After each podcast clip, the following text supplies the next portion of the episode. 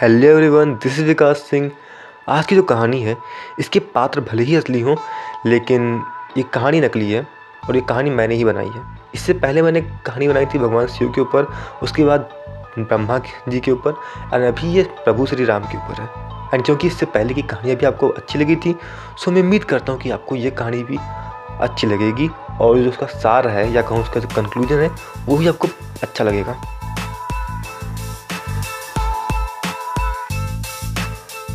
वैसे मैं उम्मीद करता हूँ कि आप राजा राम मोहन राय के बारे में ज़रूर जानते होंगे, और अगर नहीं जानते तो आप थोड़ा बहुत सर्च कर लीजिएगा, ये भी काफ़ी महान इंसान थे। सो so, कहानी की शुरुआत होती है इनके मरने के बाद। चित्रगुप्त ने कहा कि क्योंकि आपने पाप कर्म बहुत कम किए हैं और पुण्य बहुत ही ज़्यादा किया है, सो आपको मोक्ष की प्राप्ति होती है। सो आप कोई इच्छा रखते हो वहाँ जाने से पहले? तो उनकी बात सुन के राजा राम मोहन राय ने कहा, मैं प्रभु श्री राम से बात करना चाहता हूँ। तो क्योंकि वो मोक्ष की प्राप्ति करने जा रहे थे, इसलिए उन्हें भगवान राम से मिलने की अनुमति दी गई। और अगले ही क्षण राजा राम मोहन राय प्रभु श्री राम के सामने थे। तो प्रभु श्री राम ने कहा, वत्स क्या चाहते हो तुम, क्या पूछना चाहते हो तुम मुझसे? तो राजा राम मोहन राय ने कहा, आपने इंसानियत को ये श्राप क्यों दे रखा है? आप जानते हैं अच्छी तरह से कि इंसान आलसी होता है, इंसान लालची होता है, इंसान दुराचारी भी होता है, इंसान डरपोक भी होता है, और सबसे बुरी बात इंसान बुढ़ापे में बहुत कमज़ोर हो जाता है, उसकी तबीयत ख़राब हो जाती है, और भी बहुत सारी विकृतियां हैं जो कि इंसानियत में हैं। और इंसानियत को आपने ये श्राप क्यों दे रखा है? तो राजा राम मोहन राय की बातों को सुन के प्रभु श्री राम ने उत्तर देना आरंभ किया। अगर इंसान आलसी ना होता तो वह कभी गोल चीज़ के ऊपर से किसी भारी चीज़ को कभी गुजारता है ना, और अगर ऐसा कभी ना होता तो कभी भी गोल चीज़ की खोज ही ना होती, और अगर गोल चीज़ की खोज ना होती तो आज तक जो चीज़ें बनी हैं और भविष्य में जो जो चीज़ें बनने वाली हैं वो गोल चीज़ें कभी बन ही ना पाती। अतः पहिए का आविष्कार इंसान की आलस की देन है। और हाँ, इंसान कभी संतुष्ट नहीं होता है। सोच के देखो, अगर इंसान संतुष्ट हो गया होता तो इंसान जैसी ज़िंदगी जी रहा था जंगलों में, वही ज़िंदगी जी रहा होता। वो कभी भी एक बुद्धिमान सभ्यता ना बन पाता। वो बुद्धिमान बना क्योंकि उसमें और जानने की इच्छा थी, और और जानने की इच्छा ही है जो इंसान को वक्त के साथ आगे बढ़ा रही है। तुमने कहा इंसान डरपोक होता है, सोच के देखो, अगर इंसान डरपोक ना होता तो कभी भी किसी चीज़ से डरता ना, और अगर डरता ना तो उसकी क्रियाएं भी ऐसी होती जो कि उसको ही नुकसान पहुँचाती, या फिर उसके परिवारजनों या फिर उसके आस पास रहने वाले लोगों को नुकसान पहुँचाती। और उसका नतीजा ये होता कि इंसानियत कभी भी फल फूल ना पाती। वो जिस जगह पैदा हुए थे उसी जगह पर रहकर कुछ सालों में विलुप्त हो जाते। इंसानों को बहुत सारे उपहार दिए गए हैं जिनको तुमने अलग अलग चीज़ों में बांट रखा है अपने मुताबिक, जैसे कि भावनाएं, जिन्हें तुम सकारात्मक और नकारात्मक भावनाएं कहते हो, वो इंसानियत के लिए बेहद ज़रूरी है। इंसान कभी खुश नहीं रह सकता अगर वो दुखी ना हो तो। इंसान क्या खाना भी खाएगा अगर उसे भूख ना लगे तो? वज बात यह है कि हर चीज़ की एक मूल्य होता है, हर वस्तु का एक मूल्य होता है, और उस मूल्य को आपको अदा करना ही पड़ता है। तो इन भावनाओं का भी एक मूल्य है। इन भावनाओं का मूल्य ये है कि आपको इनका प्रयोग करते रहना पड़ेगा।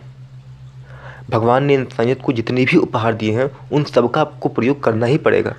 आपको भगवान हाथ देते हैं, और अगर आप उस हाथ का प्रयोग नहीं करते हो तो एक वक्त के बाद वो हाथ अपाहिज बन जाएगा, और अगर वो हाथ अपाहिज बन गया एक बार, उस हाथ का आप कोई भी उपयोग फिर कभी नहीं कर पाओगे। उसी तरीके से एक इंसान अपने शरीर को बहुत अच्छी तरीके से मोड़ सकता है, उसके हाथ इस तरीके के हैं कि वो कुछ भी कर सकता है। इसके अलावा वो काफ़ी ताकतवर भी है, काफ़ी बुद्धिमान भी है, लेकिन ये सारे उपहार तभी तक उपयोगी रहेंगे जब तक वो उसका प्रयोग करेगा। अगर उसने अपने इन उपहारों का प्रयोग करना छोड़ दिया तो उसके ये उपहार उससे छीन लिए जाएंगे वक्त के साथ। और ये चीज़ें सिर्फ इंसानियत की बात नहीं है, किसी भी बुद्धिमान सभ्यता के साथ यही होता है, और ये अनंत काल से होता आ रहा है, आज भी अनंत जगहों पर हो रहा है और आगे भी अनंत जगहों पर होता रहेगा।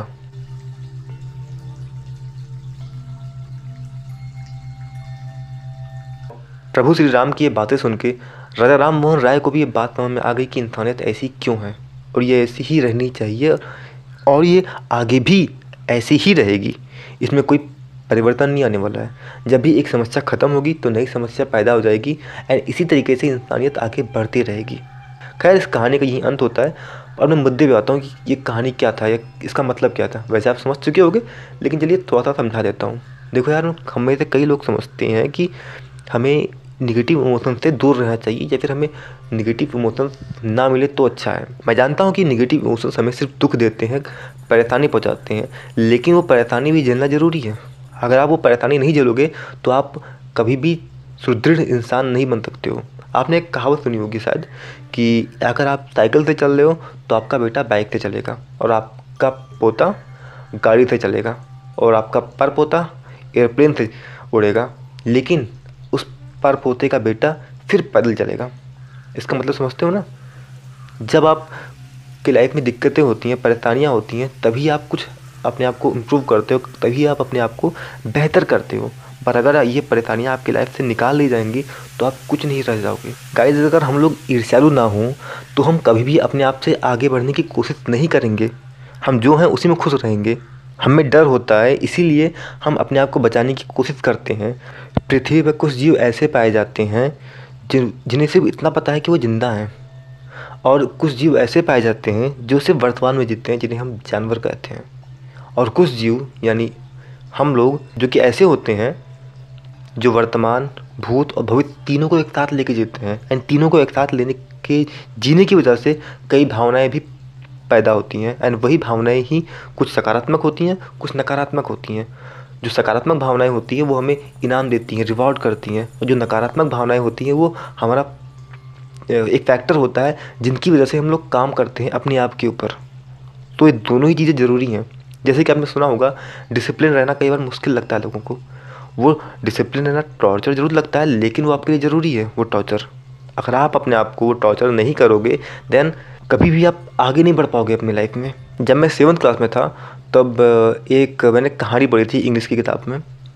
उसमें क्या होता है कि एक बड़ा तींगा था, जिसे भी तींगे बहुत पसंद थे क्योंकि वो काफ़ी खूबसूरत दिखती थी, लेकिन उसे अपने पैर बहुत पसंद नहीं थे क्योंकि वो अच्छे दिखते नहीं थे।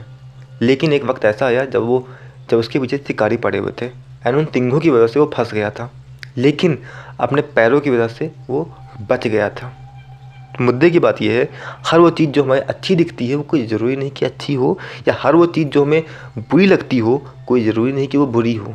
बिल्कुल वैसे ही जैसे कि अगर आप पानी को स्टोर करके रखने लगो तो क्या होगा, शहर में बाढ़ आ जाएगा, लेकिन अगर पानी को बहने दोगे तो मिट्टी को उपजाऊ बनाएगा और पानी बहता रहेगा और बहता ही रहेगा।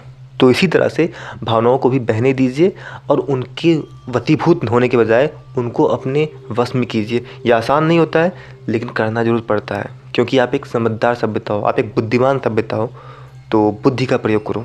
खैर, मेरे ख्याल से इतना बहुत है। So okay guys, that's all for today and be a intellectual guy.